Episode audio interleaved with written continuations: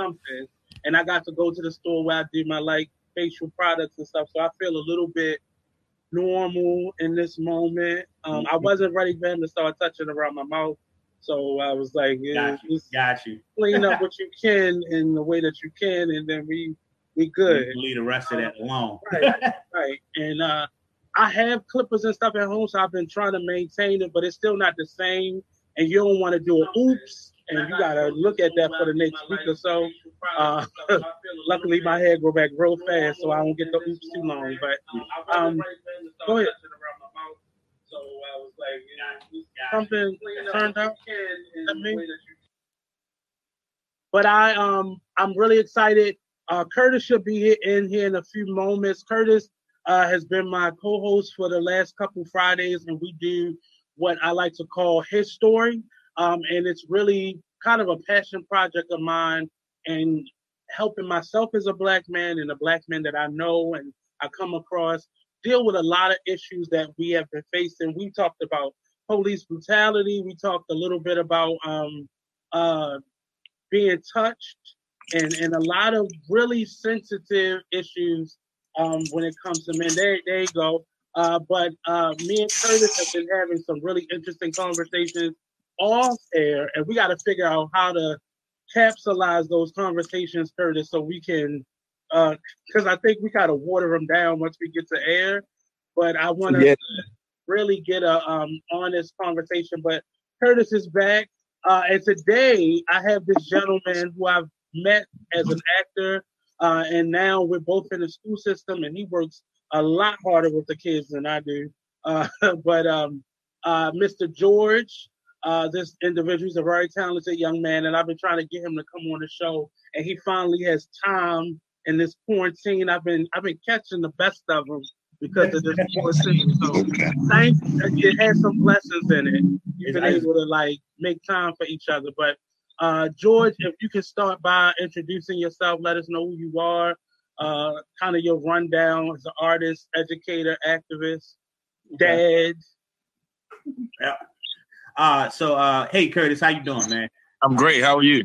I'm good. I'm good. So um, my name is George uh, Bunton. I am uh, a an actor, uh, or I'm I'm still an actor. I'm on hiatus right now. I have I Not too long. You about to put him to work. last You about to put him to work. was about uh, two years ago.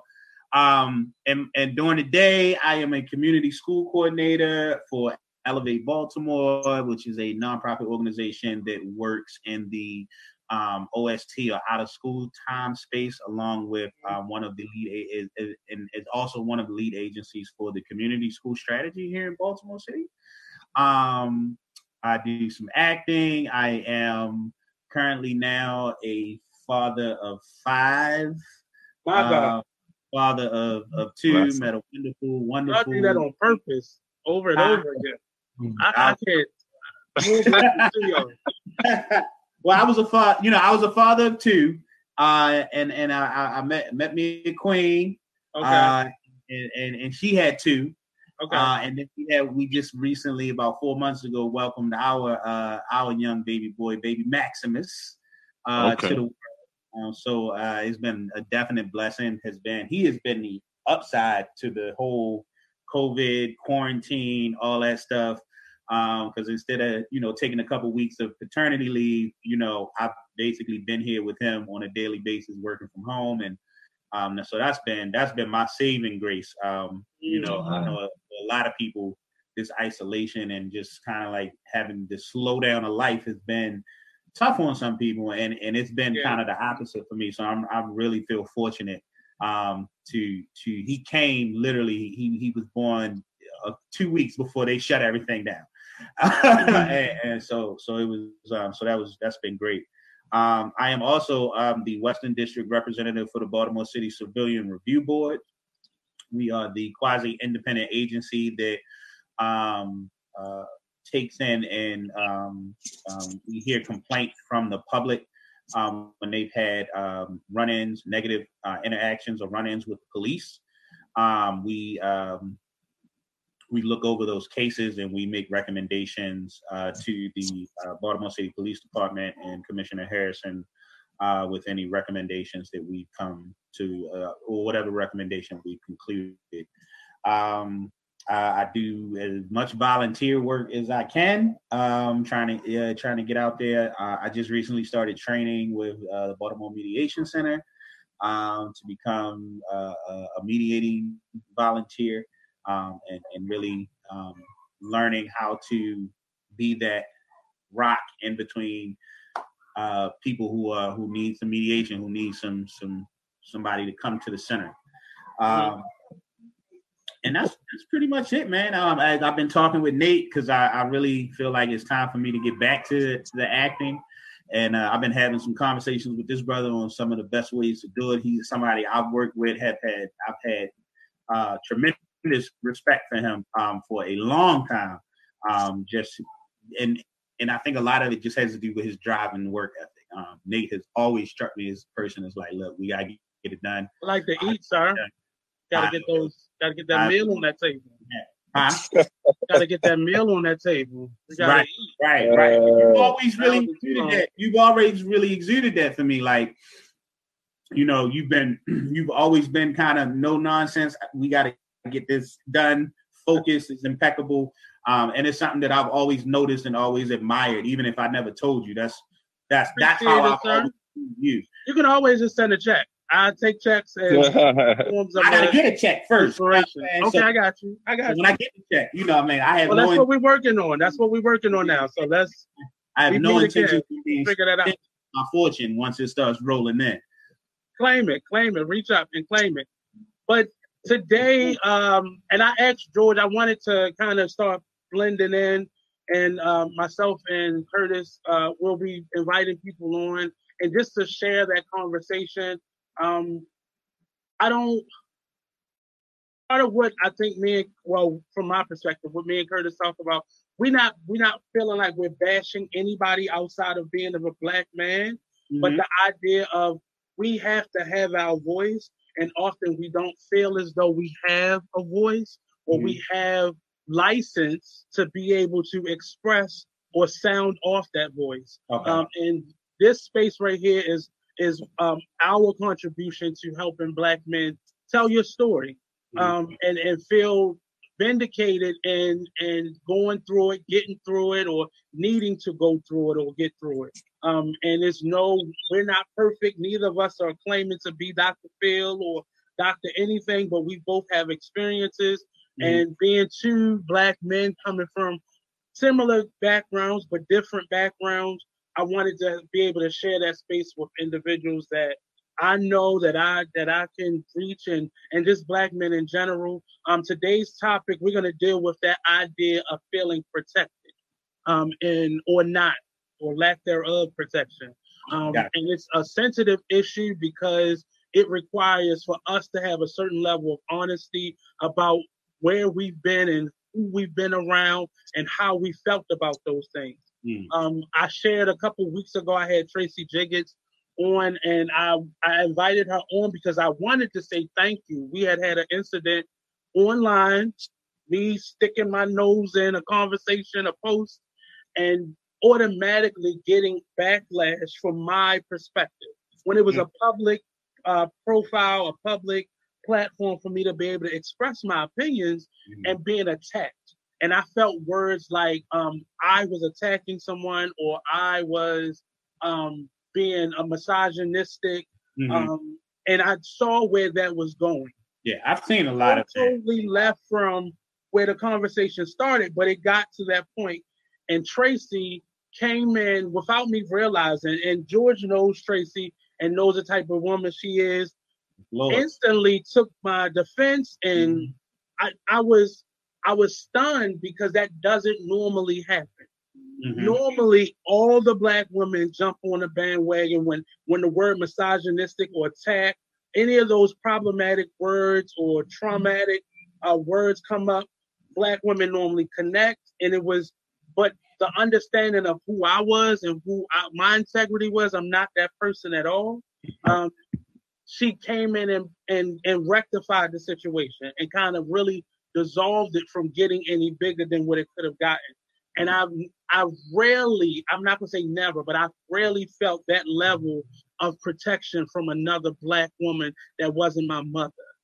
Uh, really? And that that did something to me, and that kind of united myself and uh, I'm, I'm not gonna say united as if we kind of coalitioned up, but um, that's how I kind of met Curtis. And uh, me and him had a conversation this weekend, and it was a number of conversations we had, and this kept being kind of like a, a red flag item about feeling protected. So I'm gonna let Curtis talk a little bit um, uh, and give his perspective on today's topic and tell us how he feeling and all that jazz. Okay, um, man, yeah. So spotlight. yeah. Well, the, the the protection piece. Um, especially when it comes to uh, young males being raised in matriarchy. I can mm. only speak, I gotta speak from that from that angle. Right, um, right, right.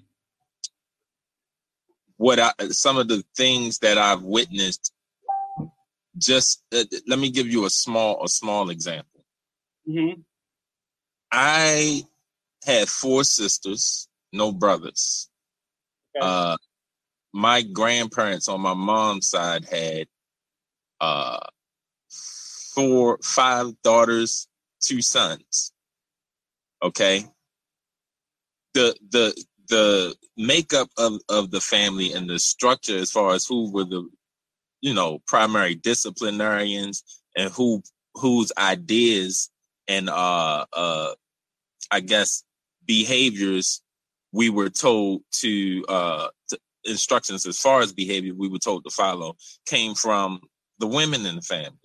Mm-hmm. Uh, many of the things were things that I would consider just to be, you know, uh, uh, neutrally understood from both the masculine and feminine perspective, but some things, uh, such as the certain expectations that are placed on males, uh, to be protectors, providers, and so on. These things were things that were drilled into my head as a child. When um, I told the women in my family that I wanted to be a school teacher, this is my first example. What they would say to me is, "School teacher." This came out of mul- at least three of their mouths. A school teacher. How are you going to take care of a woman and children on a school teacher's salary?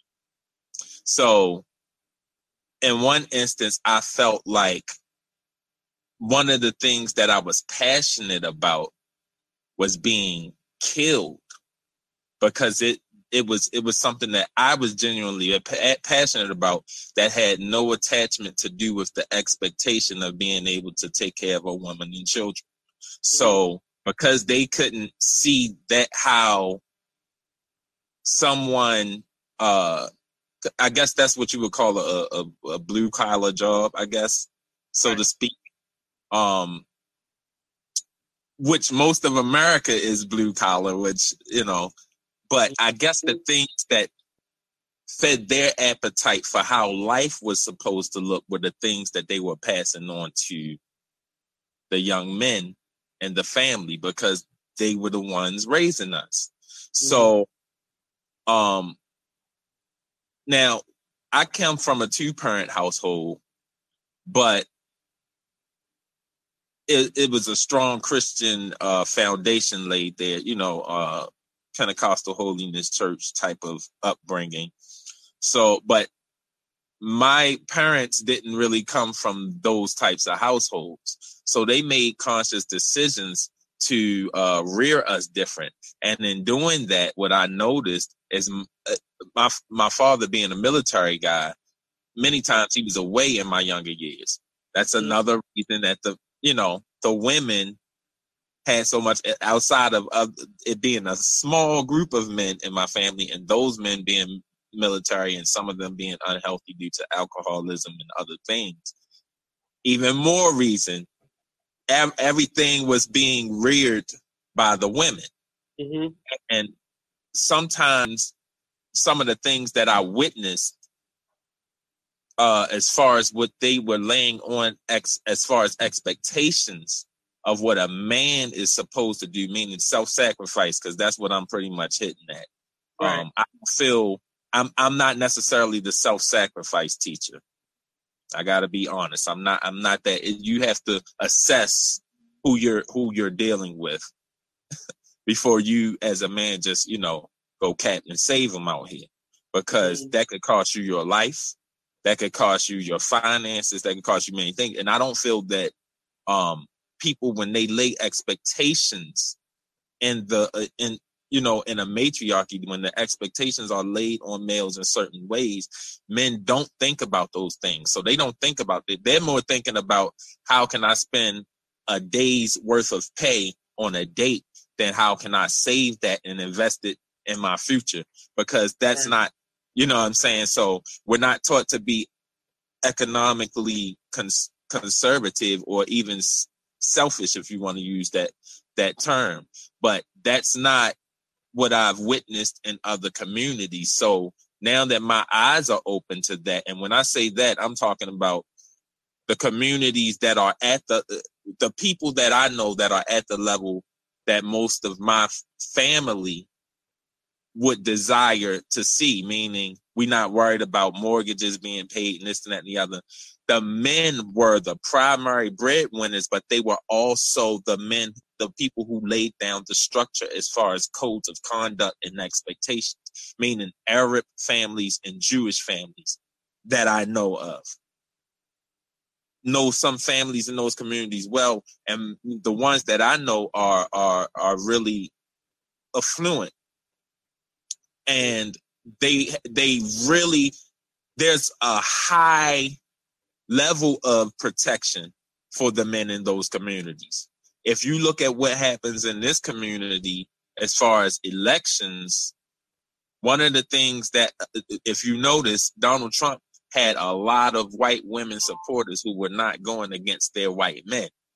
You see what I'm saying? Mm-hmm. The men, the the the white patriarchy the women in that community understand some of the protections that come through letting some of that power go.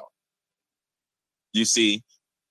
So I'm gonna I'm gonna stop you for a quick second and then we go get back into it. But I want to hear George's perspective, and I kind of just gave him the topic, so mm-hmm. I don't mm-hmm. want you to feel like hot seat. Oh but, yeah. Uh, but what is your and when you hear um,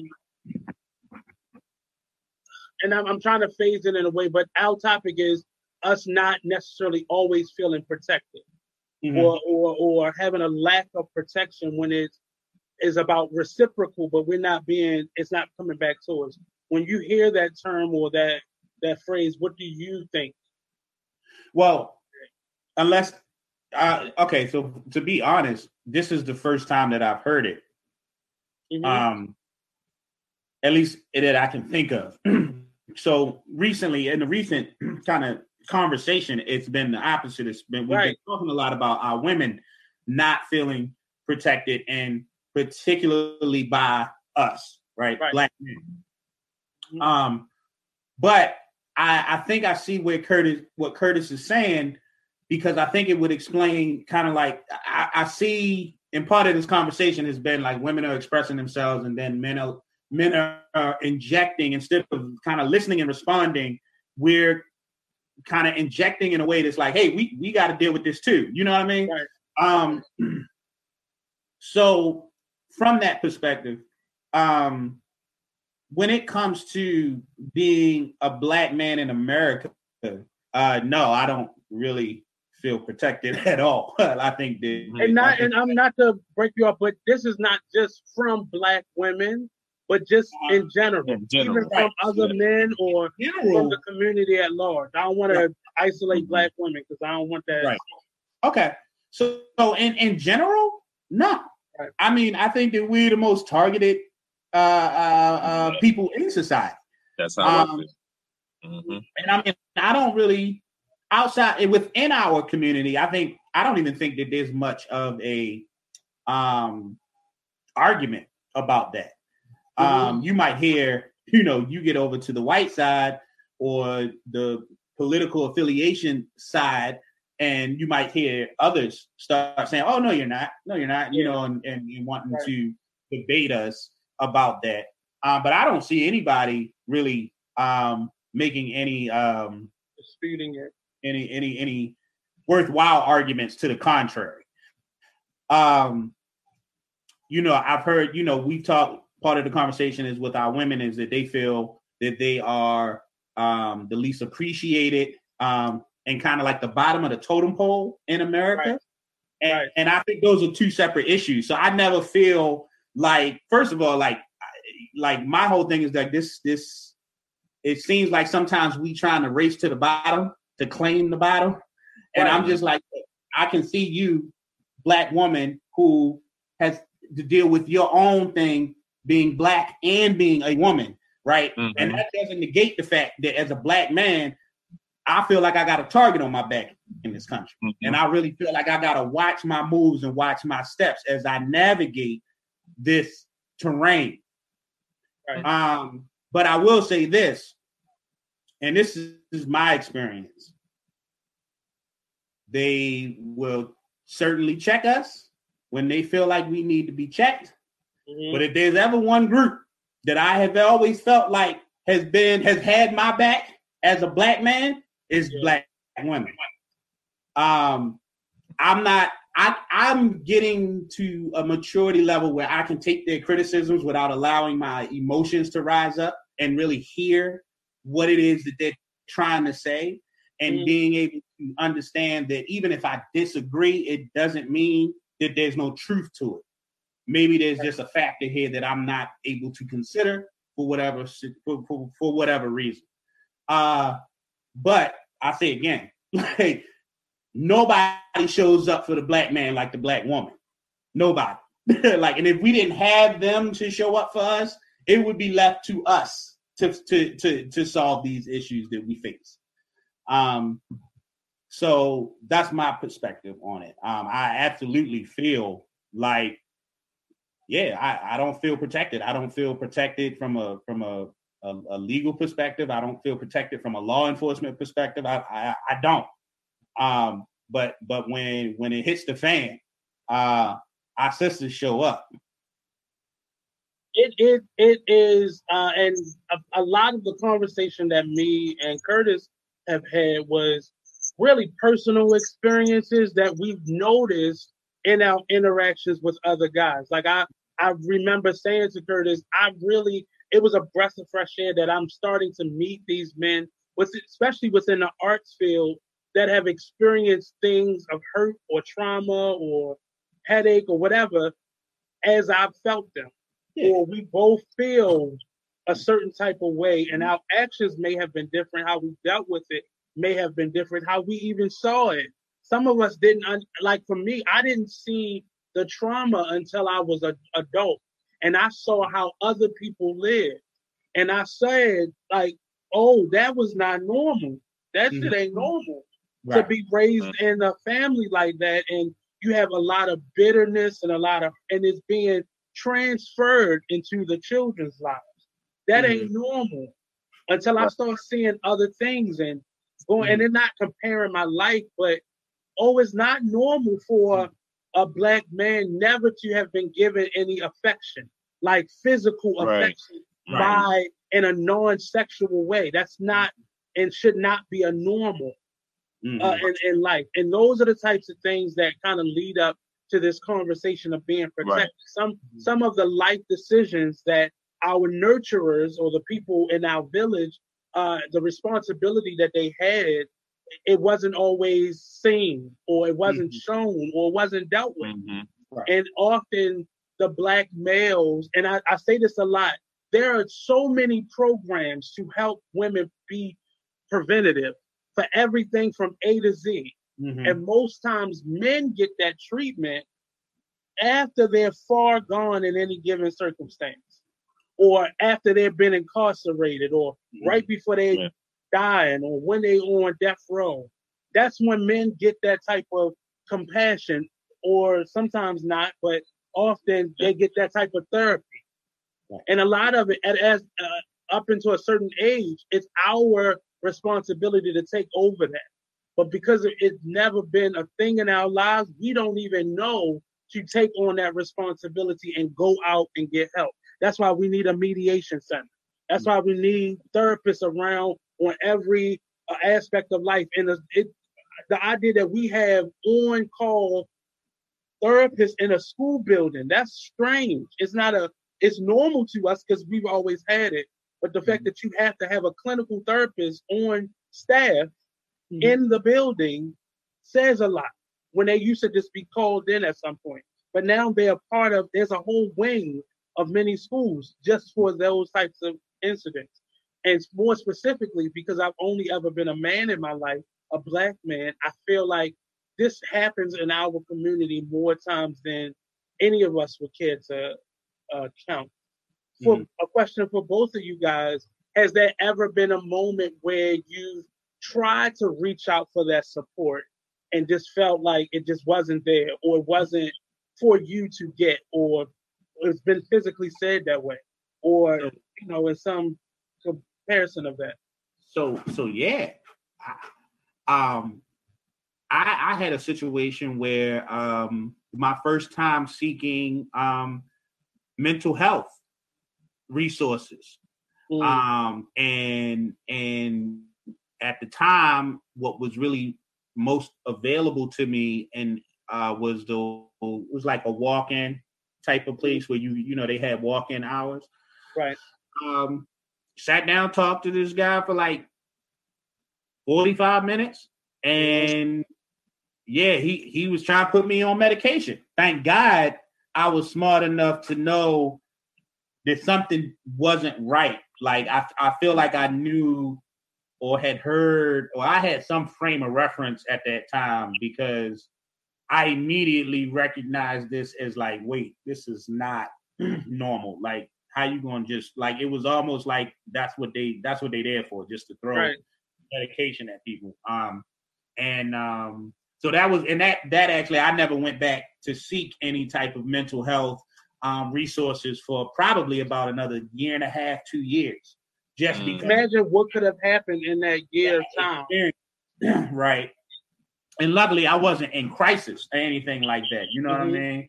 Um, and then later when I started to seek out and add, and now I'm a little older, so um, you know, like I've had I've, I've been able to reach out to people and talk and ask for recommendations and things like that.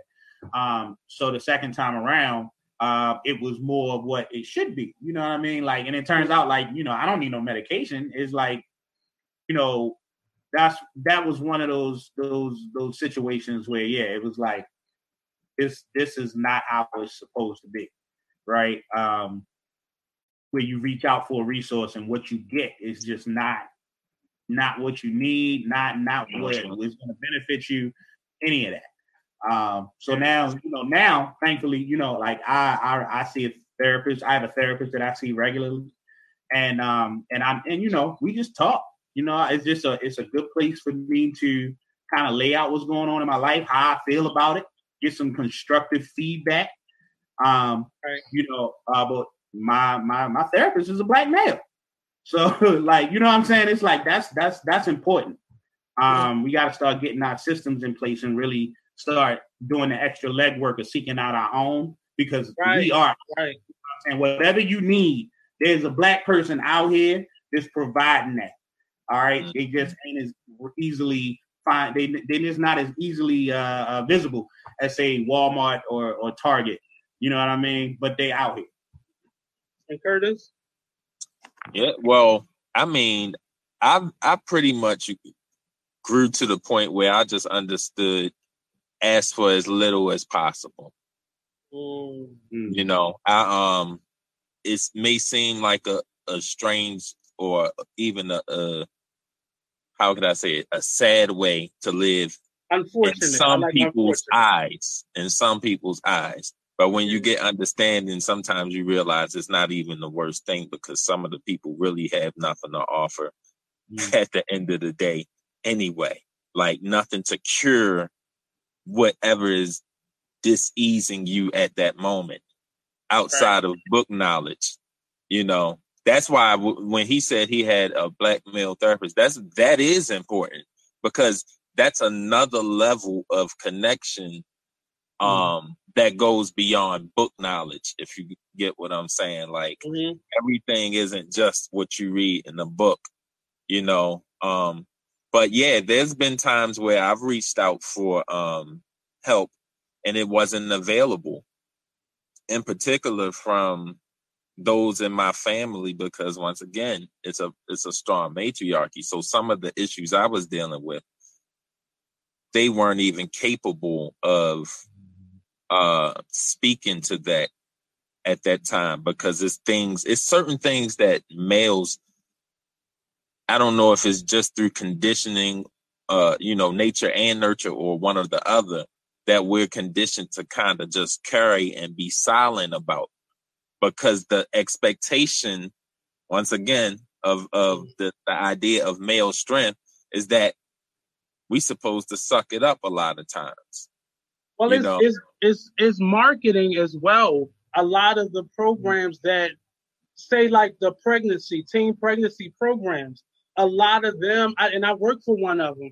All of the women's side, like parts of the program, had pretty colors that were like I don't want to get. Well, I'm gonna say it.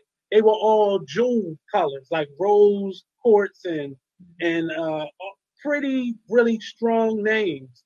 And they had one program for the men, and it was called Man Up. And I and I wow. I wanted to know like could it uh, not that we needed to get our support and in a cotton candy form, but the messaging in that is just right. Right. Just the messaging was off because yeah. there was no nurturing in that. It was like, right. suck it up. It's the same thing. Stop that crying. Suck it up. Stop being a little bitch. It's that same mentality. Right. And you're right. now, as men get older, you're giving that to them. We're expected to be these strong creatures that can't crack. Well, I, now I'm starting to hear black women say I'm not superwoman because I I ache like everybody else. I you know I'm vulnerable like every, and I feel like men aren't allowed to say those things. And and I'm speaking for myself as a man. I felt like I've not been able to express hurt, or when I do express it, you become a problem, or you become somebody. I ain't got time for that. Go man up. Or negative. Why are you negative when sometimes right. they don't understand that um you don't have anybody to share some of these things with at right. times. Sometimes you're just right. trying to get it off your chest. You're not even asking them to to realistically solve a problem or give you a response. You just want to, you know, but um man, there's a, I I want to say this too. Um a, a lot of this is a is a numbers game also. And mm-hmm. the reason I'll say that is you look at things, for example, like like war, right? Uh, be it in the streets or on an international scale. There's certain expectations of males. I call it the male disposability factor. I didn't coin that term. It's just been out there in the atmosphere for a while, but that's mm-hmm. a that's a real thing. Mm-hmm. Like one of the things I've been saying lately about males and protection, right? I've been seeing a lot of comments on like social media or even when I scroll through Murder Inc. once in a while where people are saying, Oh my God, they're killing women and children now, as if a man's life doesn't matter. And that disgusts me. Mm. It disgusts me because I I feel like what makes the death of a woman or a child any worse than the, that man is somebody's father, brother, somebody's child, you know, and what wouldn't so it's certain things that are ingrained in society where society uh doesn't even place the burden of protection on the society for males you know, it's yeah. and um even like when you look at old war posters of people beating some guy over the head because he doesn't want to go and put a gun in his hand and go fight somebody that he doesn't even know, you know, these types of things like I don't understand how people don't look at that as being sick. Well, it's an expectation. then they'd have to admit that they're sick. Yeah, you don't want to gun up. You don't want to gun up, so you're you're you're less of a man because you don't want to gun we, up. We don't we don't acknowledge or admit a lot of fairly simple truths about our nature as human beings because then right. it cause us collectively to have to take uh, an incredibly deep look in the mirror that I don't mm-hmm. think as a society we're we're ready to do. Um, hopefully, one day we'll wake up um, and and decide that you know we want we want to change. Um, I I always try to, you know, when we had when I had these conversations in, in my circle, in my circles, uh, you know, I always try to just, you know, I think you can take a single personal journey and extrapolate that to a society. And it's just like anything else. Like you want to change, right? You real, you mm-hmm. recognize that there's some issues you got, things that are holding you back, toxic traits and pers- uh, toxic traits and habits, right? Mm-hmm. And the first thing you do is you gotta you gotta recognize and you gotta admit to yourself, I got a problem. I got an issue. Mm-hmm. Then you mm-hmm. got to go about doing the work, right? And mm-hmm. one of the things that I always have been over the last maybe seven to eight years have become very keenly aware of is that our sisters have really committed to doing the work. And Nate, you touched on this earlier about how they have a lot of these resources for for women that they don't have for men. And now I'm starting to see these resources that are popping up that are being led and orchestrated by black women for black women. Like even when they fight amongst themselves, that sisterhood be strong. I'm talking about yeah. stuff like Black Girls Vote. I'm talking about the the different uh, programs and things that have popped yeah. up. The, the, the the the sororities, the black sororities that are out there, always seems to be involved in something where they're bringing up the next generation. And I feel like, um, you know, I had a conversation with a buddy of mine about a year ago about the fact that, like, where is the stuff for us? Like, it's out it there. Be, like it has to be led by us, right? And it's, it's and I don't want to discredit a lot of the groups that are starting to come up, like 100 Black Men and and yeah. uh, Ooh started right. a, a programming, but often those are rare entities, and often our program are, are is designated with how we dress, like uh, bow ties and and making sure the young men have suits and ties, and not dealing with anything under the surface of right. problems, issues that right. they're having. The right. fact that till this day we still have a alarming number of single parent homes. Mm-hmm. Uh, you're starting to see more single dads, but it's still an alarming amount of single mothers out there raising children. What mm. what is the issue?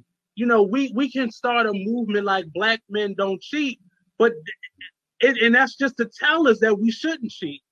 But outside of that, it's nothing that's going any deeper than that. We're dealing with very surface uh, uh, yeah. surface issues, or we're dealing with the the really dramatic issues on a surface basis. Yeah. Just because you give right. an ex-con a suit and a job don't mean you dealt with the issues that got him to being a convict, an right. ex-convict. Right.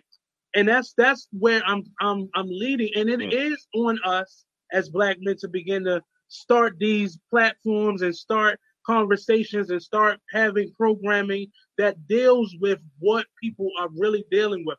I'm mm. saying we're all in our like mid 30s, to 40s and and it's it's a problem that I'm seeing in 20s and teens and even younger. Right. That's not it's not being dealt with. Well, we, I, I, think, one about go ahead, go ahead. Uh, I think that I think to to to piggyback on what you're saying, I think part a, a lot of that has to do with yo, you you gotta have it. It's gonna take like a substantial part of a generation to like kickstart the process, yeah. right? Um, now I don't know if it's going to be our generation or it's going to be the generation coming up after us. It has to be us. A sustain. It's going to have to take a significant portion to really kind of kickstart that, and then it's going to take some time to get to that place. But so, like, it's the word you got to say the word, George. It's called sacrifice. Right. Oh, it's going to take sacrifice. That's a whole man. We can have a whole whole other conversation. Uh, uh, uh That's what yeah. that has to happen first. People right. have to put their ego. People have to believe, heal. I believe that that's why Black America really can't get itself out of that circumstances that we find ourselves in due to like white supremacy and slavery because right. in order to nation build as they call it right you're like uh-huh. the people who built the town are not really the people who get to reap the benefits of said town because exactly. they, exactly. they were busy building it right right by the time it was built and up and functioning right they're in their twilight years so they get right. to see it for what it is, but do they right. really get to take advantage? And like when, so when we talk right. about building like mm-hmm. black wealth and black power, the problem is most people know. You know what I'm saying? Like if I spend all my time building this up, that's it. That's that's pretty much my life. Right. Right. I can do it for everybody else to enjoy. And like right. I don't think anybody is really in, in mass there there are groups. There right. are groups out here. I think so, they uh, uh, and they totally down for it. Um, but as a larger collective, um, I think that's one of the things we struggle with. I think selfishness is a is a huge part of like not just what's wrong mm-hmm. with like what what what ills black people, but what ills everything, especially in this country. All I see is selfishness. Oh, yeah, Curtis. you know what I'm saying? Yeah, I was I, I was going to say that I don't think a race that I really don't believe that they are racist in the traditional sense, but they don't they they too selfish to give up that that that privilege mm-hmm. that comes with white supremacy. So while they may not be out in the street saying nigga this, nigga that, or they may not be out there talking behind our backs or, or, or reckless, but they ain't trying to give up that privilege, mm-hmm. right? Because mm-hmm. that privilege, it works for them. You know what I mean? So it's it's it's definitely a multi multi-layered problem, multi-layered yeah. issue, all that. Yeah, it has it has thousands of layers at this.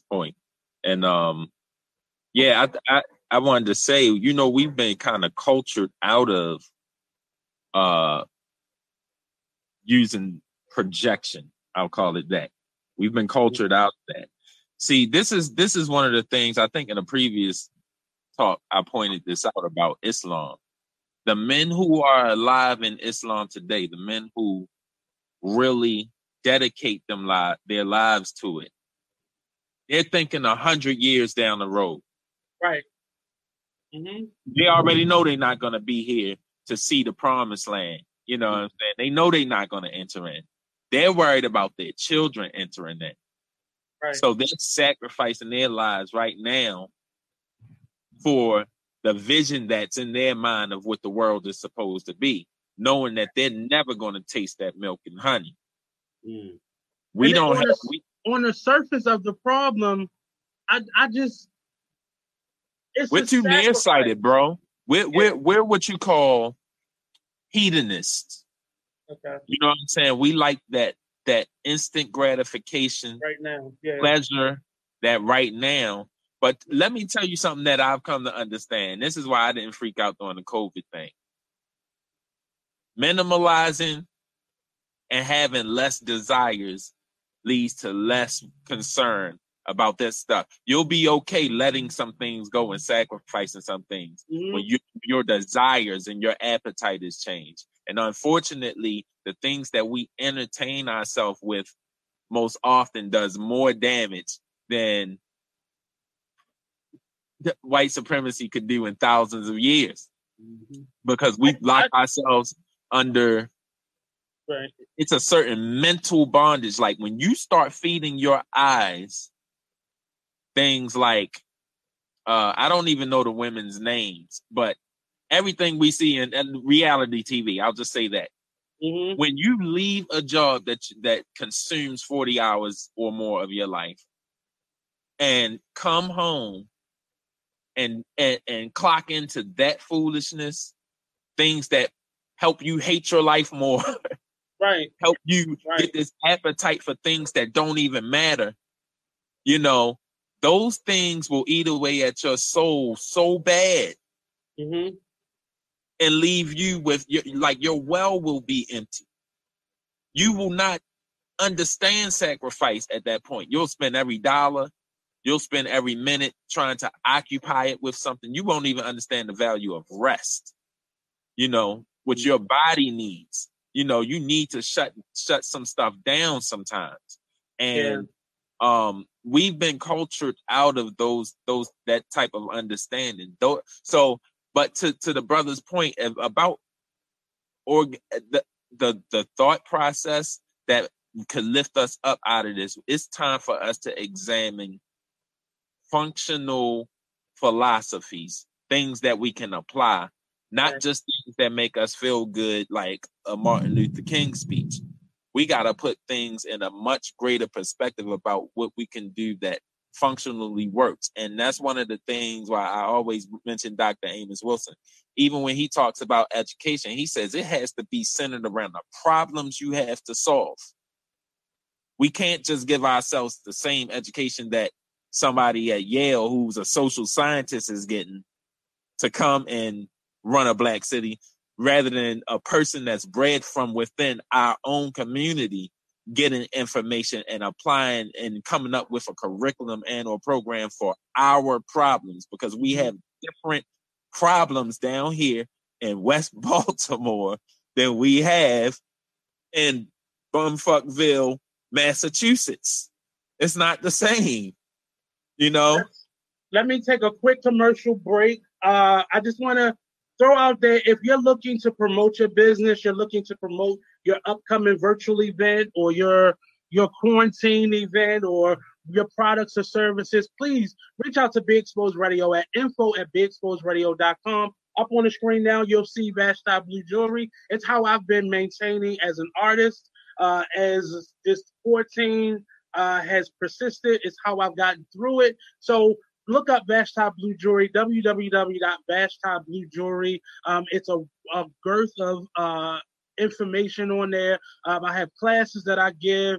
I have uh, workshops that I produce in terms of showing people how to effectively start their own uh, jewelry business, uh, as well as showing them art therapy. Uh, using jewelry as it's been for me, Vashti Blue Jewelry was birthed out of the murder of my grandmother, and it really gave me a sense of self and purpose. Uh, so I give you a number of workshops, a number of classes, um, and some awesome one of a kind pieces made by me, and that's www.vashtibluejewelry.com. Please let us help you uh, advertise your upcoming event, your products, and your services. Go to info at beexposedradio.com.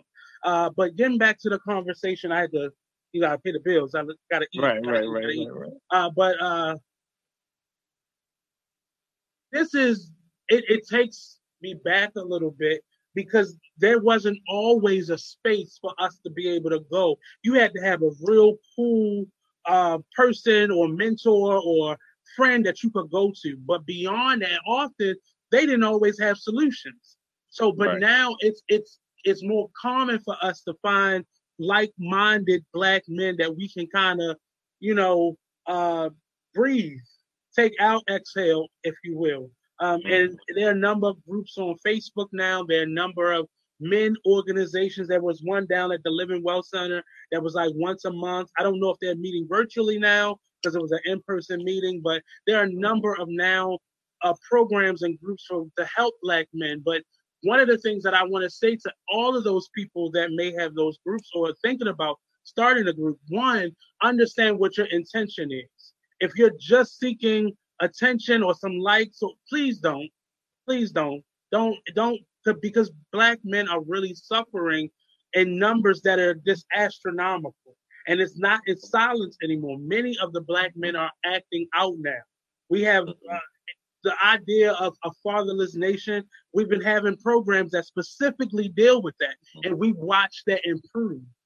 But again, the mental health, the stresses of life, the that whole um, indoctrinated system of slavery on on us as it go went down. A lot of that stuff is still on our backs, and we don't even know it's there. And we're feeling yeah. things, and we're we're uh, going through things that we are unfamiliar with. Not just the problems of drug abuse, drug abuse, alcoholism, over sexualized, being over sexualized. A lot of those things are not the problem.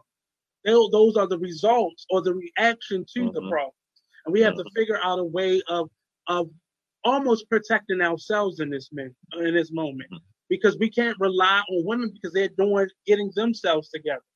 and, right. and a lot of them don't want to take on the stress of of us. So uh, it was very important for me to start this conversation with us today because I, I need solutions. I need solutions. I need us as black men to begin to not just laugh at Kanye, but if I'm close enough, like uh, uh, Dave Chappelle did, he went out to actually meet with that man. We got to stop looking at things and wait till they get to a Kanye level and just laugh and joke about it. It's it's not mm-hmm. the crazy cousin no more. Like your crazy cousin out there killing himself and other people in the process. Mm-hmm. So we got to mm-hmm. figure out a way to protect ourselves from the inside out.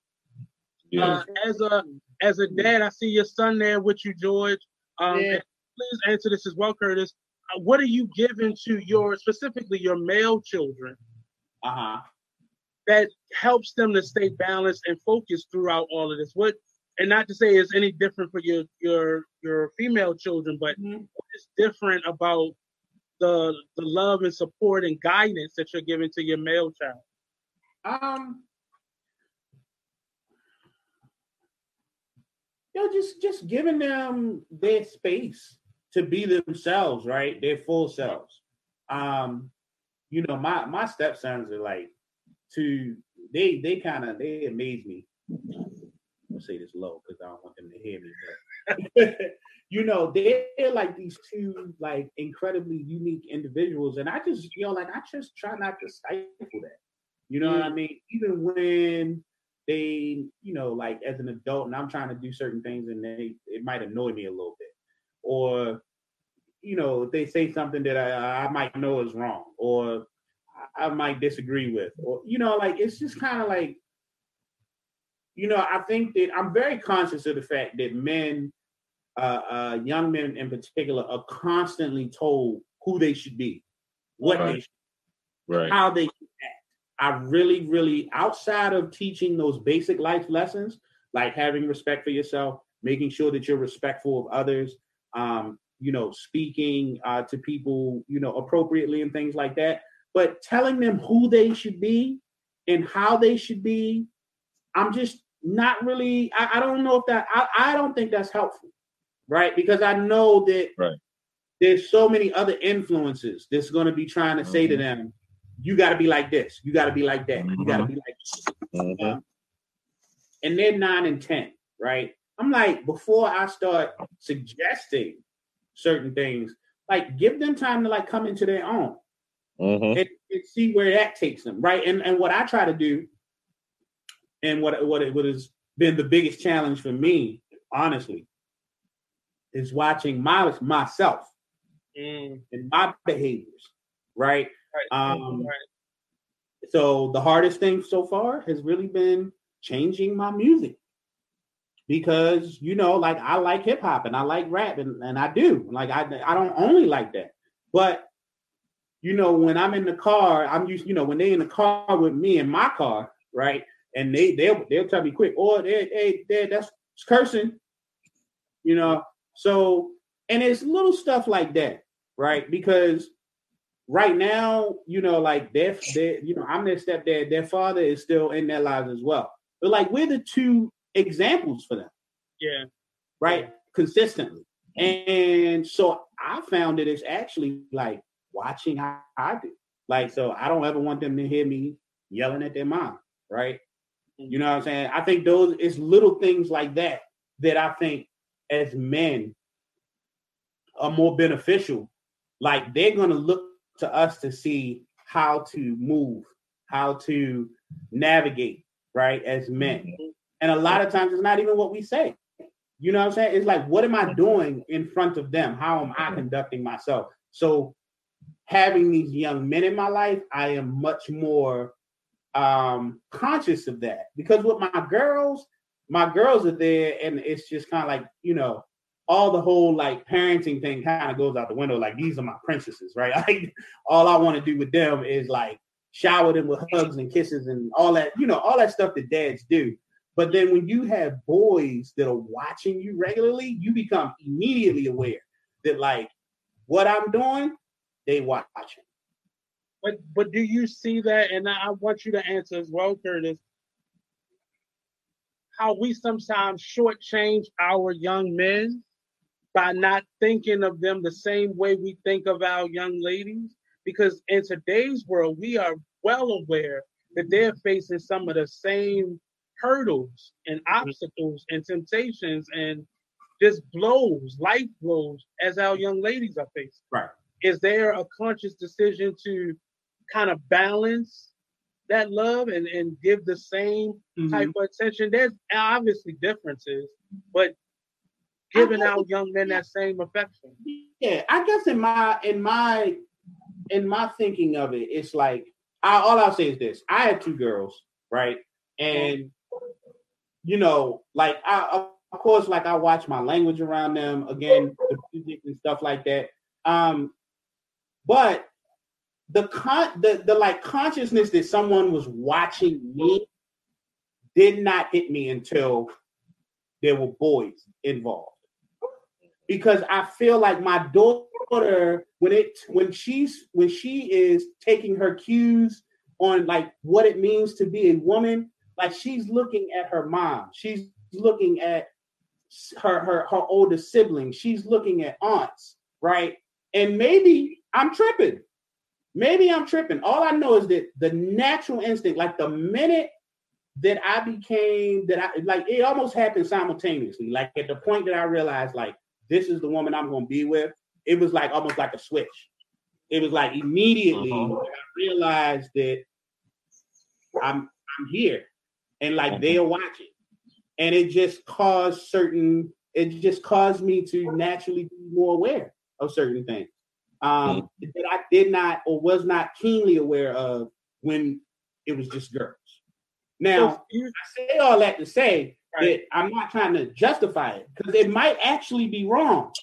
Um, and, and I hadn't thought about it until you asked the question. All I can say is that that natural inclination happened when I realized that I was now like she went to the store. The one that these boys were looking up to. Right. So yeah. for you, Curtis, I know you have a son, but what how do you are you preparing him to prevent him really from some of the the life that you've had to experience in terms of um, and, and all those things? Well, I'm I'm actually very affectionate with with my sons. I hug them mm-hmm. often. They get you know kisses on the cheek. All and I smother them. Um, but I'm also very uh stern and direct when when I need to be. Um, I give them uh talks. I don't, you know, my my the oldest of my two sons is six. The youngest is 18 months. But the six year old, he understands, uh, you know, very well a lot of things that I say to him and why I say them. So let, let, let me say this. I I I never want to make the mistake of not mentioning that I view what's happening in our community, especially with males, I view it as a type of warfare. And I hmm. have I have to say that it's it's definitely a war for the minds and the bodies that's going on. Not right. just with our, our males, but with the women in our community too. But specifically with the males, considering that we are in a war and the sense of urgency is much higher right now. Okay. Uh, them the margin of error for them is is is is has been lowered. So it's important to really stress certain things to them uh, and not procrastinate on them. So I speak very direct about certain things. I'm not passive about certain things. I tell them even beyond respect for someone outside of yourself, you should be concerned for your own safety and well being. Meaning, don't even put yourself in certain situations, you know, regardless of, you know I'm saying, that are going to uh, cause you to have certain encounters with police, certain encounters with people from other neighborhoods, certain encounters uh, that could cause you to have certain accusation, accusations leveled against you. Mm-hmm. They have to be told this very young, and it's not to put fear in them. It's because of the understanding that we are in a war. Okay, we are in a war, and they have no problem eliminating some of us through incarceration, through uh through medical apartheid, or through uh you know social uh warfares and various things, health and so on. We have to we have to actually begin to raise the bar as far as the culture in which we live. And by culture, I mean the quality of the art, as the brother mentioned, you know, the music, the visual art, the dietary element, because food is a part of culture. Um, the social elements, how we view relationships, uh, what's safe to do and what's not safe to do. A lot of this stuff has to be really considered um, and re-examined and not just looked at through the lens of who they tell us is great uh, based on you know uh, uh, the last 50 years you know they they they they pick a lot of heroes and a lot of philosophies that I'm open to questioning now and I think that some of the conversations that need to happen in our community uh, today to help us move forward we need to put certain philosophies on the table and examine them so we can come up with the things necessary to solve the problems we face right now in this war we're in right now. We can't drag our feet on it. We can't keep waiting four years for a vote. There are so many things we can do right now, simple things that will cause the paradigm shift necessary for us to move forward and elevate as a people. Those are the things that I try to instill in my children. Like, don't throw trash in the street. Pick the trash up that's in front of your house if it's in, in the street. You know, um, don't spend up all your money on Roblox. Put some away in the bank. Uh, when you drive, stop at a stop sign. Stop signs are important. Don't tailgate people. You know, a lot of these things may seem like small things, but I watch accidents happen almost every week. Bad accidents. People die from not using stop signs. Idiots ride through the community all the time, not paying attention to traffic signals, tailgating each other. So then you have conflict because you riding on somebody, you know, st- road rage. That's a real problem. It may seem like it's not, but it's a real issue. People get shot, they get beat up, you know, we have gas station fight, all kinds of stuff happening. So that's what I. That's where I find myself having talks with my stepsons about being slow to anger. Like slow to anger. issues. Being slow, because I and, and I, am sorry, I didn't mean to cut you off, but it that that whole road rage thing really spoke to me because all road rage is is like losing control in that moment. Yeah. Um, and I've had, you know, they're boys, so they they can get rough with each other. They they they they got the same toys and they often have disagreements, but we've had, you know, that's one a big focus is like not reacting in anger. Mm-hmm. Uh, and I said this to them, you know, as a, as a black, as a young black man, young black child, soon to be man, people expect that of you. Mm-hmm. I've been I've been watching a lot of um just a lot of different things now that I have time to actually watch things. Um, and I've been watching Celebrity Marriage Boot Camp. Now this seems weird because I'm not a big reality TV show, but I've I've gotten into watching it after one episode, not because of the crazy rich people problems or fake problems that they sometimes create in reality TV, but more so for the therapeutic side of it because they set them up in scenarios where something like a road rage or how you deal with anger, like you have to argue at times. That's a part of life because there's a difference of opinion, but understanding I will only raise my voice if I don't feel heard. And people being able to understand this person is um we about to have a storm storm outside. okay, phone. I, I hear it. I see it. I, I look. I hear it coming. I'm yeah, it's already. I'm, That's why I moved to the car. I'm in here already. but it it it gave valuable life lessons. So now when I'm in an argument with somebody and they're raising their voice, my instinct is to be quiet so that they feel so they can get out what they're saying. And i'm actually listening to them and then learning you know it was it, it was like therapy watching the show for me because now i know how to engage in an argument now. I'm, I'm gonna let you talk. I'm gonna then once you finish i'm gonna reiterate what i just heard and give you a moment to say yes that's what i meant or that's not what i meant and then i'm gonna speak my piece but just us learning how to deal with each other communication.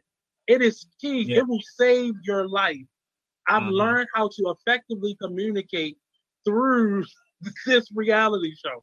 And it's crazy because I'm 37 years mm-hmm. old. Why is a reality show about people who aren't even married, who just need a, a, a bag, you know, who trying to get a, a cash flow, uh, go through issues, but they're really just they're stumbling upon real life healing in the mo in the process. But I think today's topic uh, about being protected, I think it is like the the finger pointing out. There's a lot of self involvement and a self responsibility that is in that feeling of protection.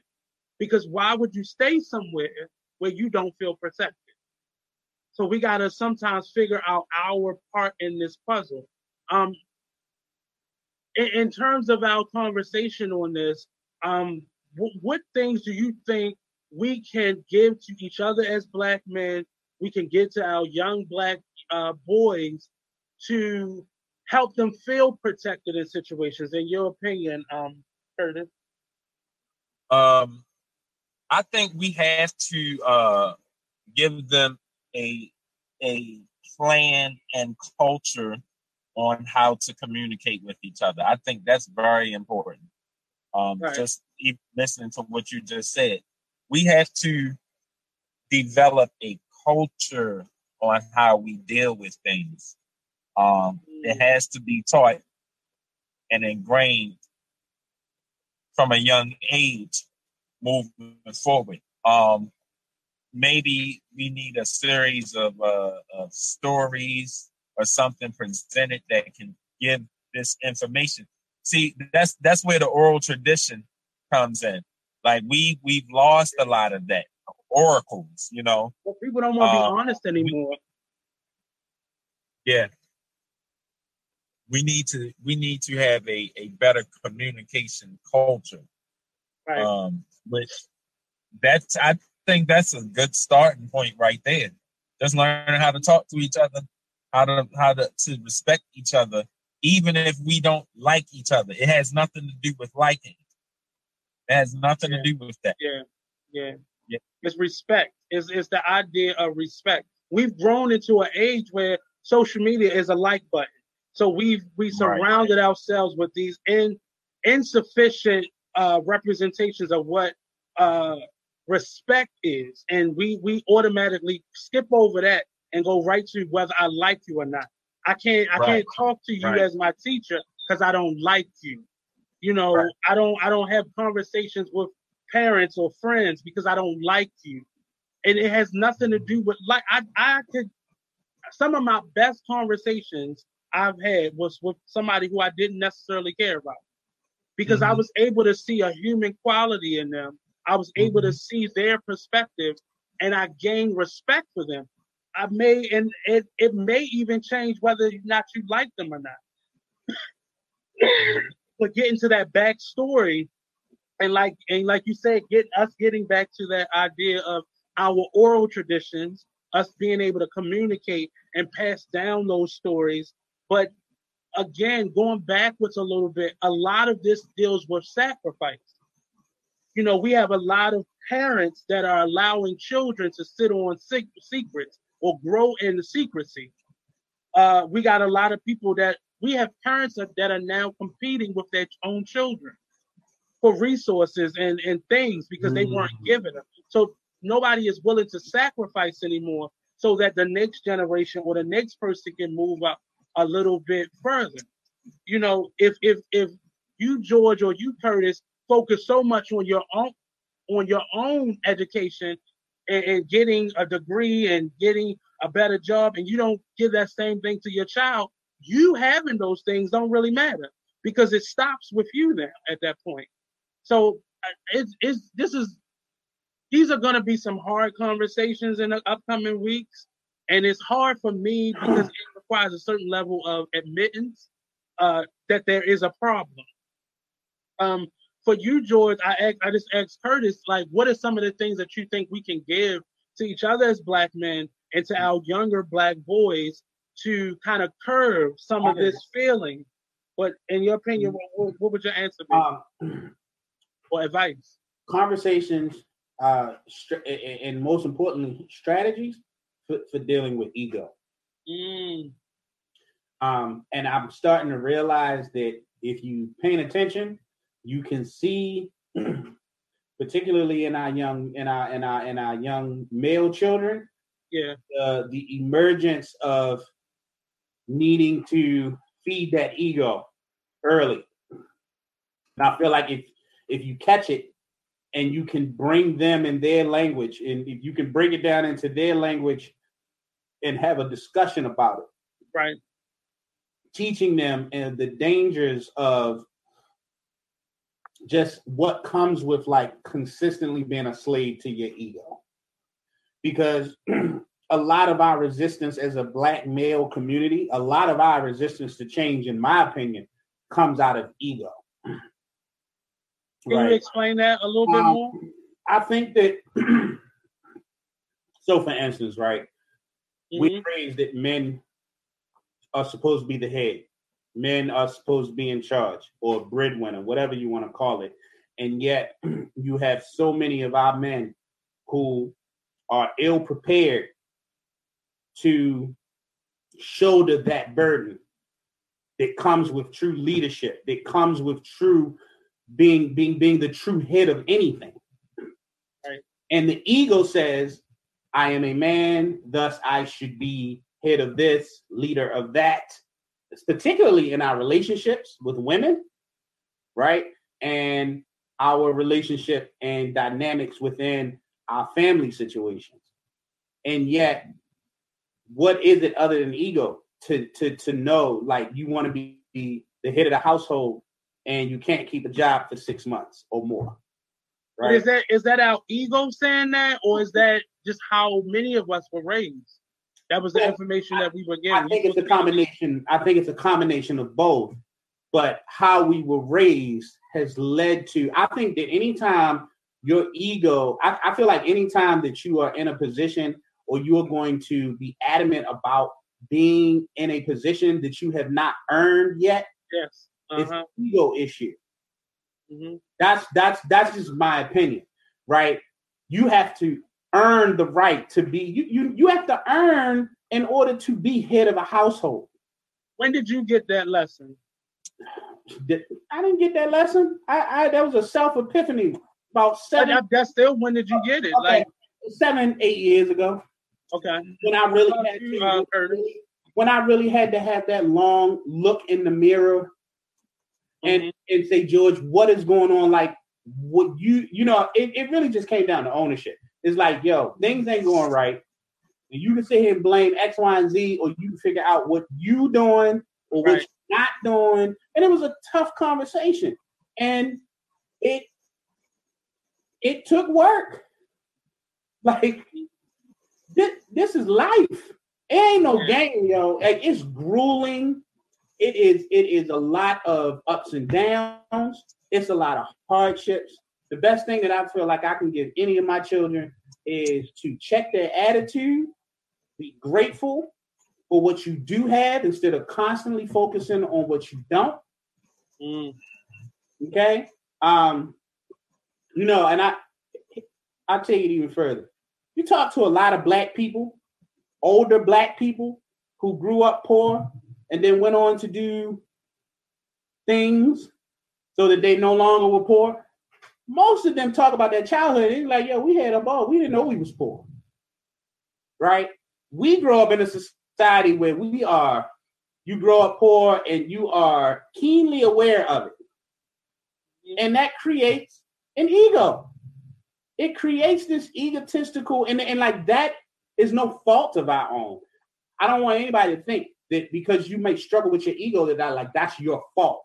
Right. You can absolutely be struggling with your ego based on the the way you were raised and the mm-hmm. expectations, as Curtis was talking about earlier in the show, the expectations that have been laid out for you. Right. That now you feel you have to step up to, but have not been taught how to. So we get a lot of situations where men want to be this and one want to be that. And it's like, well, what have you done in that direction? Nate, we see it all the time. How many people want to be actors, but they don't want to learn dialects? They yeah. don't want to. They don't want to spend the time to learn their lines. How many people have you worked with that showed up on on on, on set and they trying to learn their lines uh the day of uh, filming, or they trying to learn their lines in rehearsal when no, you supposed to come to rehearsal. You supposed to know the lines for what we rehearsing tonight so that we can work on character, so that we can delve deeper. Look at him with his metaphors and similes. And such. He's such a grown man now. Yeah. So it's like these things are things that we have to address within ourselves. And if we can find a way to do it in a group setting, that would be great. Um, but like you asked me, it came to me realizing that what the life that I was that I was in wasn't what I wanted, and really being like I'm down to do getting to a point where I was like, look, I'm gonna do whatever I got to do to get out of this rut. That's, that's self actualization moment, and uh, I think that's the biggest the biggest thing I would say is self actualization is mm-hmm. super important, and everybody doesn't get there. Right. Everybody doesn't have that. Much. I felt COVID nineteen was this whole shutdown would have been a time where people would have just sat still and took a breather, but that's not what happened on a mass level. There are certain so, things. So real quick, real only, quick, uh, real quick, yeah. Curtis. We have two more minutes. I'm gonna let you okay. close us out. So you give us your uh your last two minutes. Know thyself. Jesus wept. I really appreciate you, George, for coming on here, and Little George for coming on here and uh, sharing your space with us, sharing your time with us, sharing your honest opinion with us. Curtis, I, I don't I don't know what else to say to you, sir. Like this is needed. It is. I'm glad that I've met you and you are pulling this out of me, and because there's a level of honesty that I think as black men we need with ourselves, with each other, and amongst all of our allies outside of us being black men. Um, so please continue to keep me honest in this and keep the integrity of this going because it just is required. Uh, the artist exchange is now the rain is shutting us down. You know, it's, it's it's giving us pause for a minute. So I want everybody, if you when you get to watch this, please share it out please tell somebody what we're doing here on Fridays. Myself and Curtis, and if we have a guest, a guest uh, for that day, we're going to be digging deeper into some of these men uh, based issues, uh, and we're going to be telling a truth that is necessary and that's needed, and that's it's really a yearning. Uh, today, I think that sense of feeling protected has now uh, caused us to sacrifice a little bit more. But those that are coming after us, for ourselves, for our legacy, and everything that's surrounding that. So this has been the Artist Exchange Radio Show. Thank you, George. Uh, their uh, links to their social media is at the bottom lower third of the screen, so you can definitely follow these two brothers. Um, and we're going to talk more about uh, Curtis and his music. He's getting away with things, but we're going to force him to share some of that music with us, hopefully on the next go round. So yeah. up up next is the Cocktail Social hold on to your britches because they about to like tear the roof off of it. So peace out. Thank you, brothers. Uh, and again, thank you for having me. This Exchange Radio Show every Monday and Friday at 5 p.m. Peace out. All right. Uh,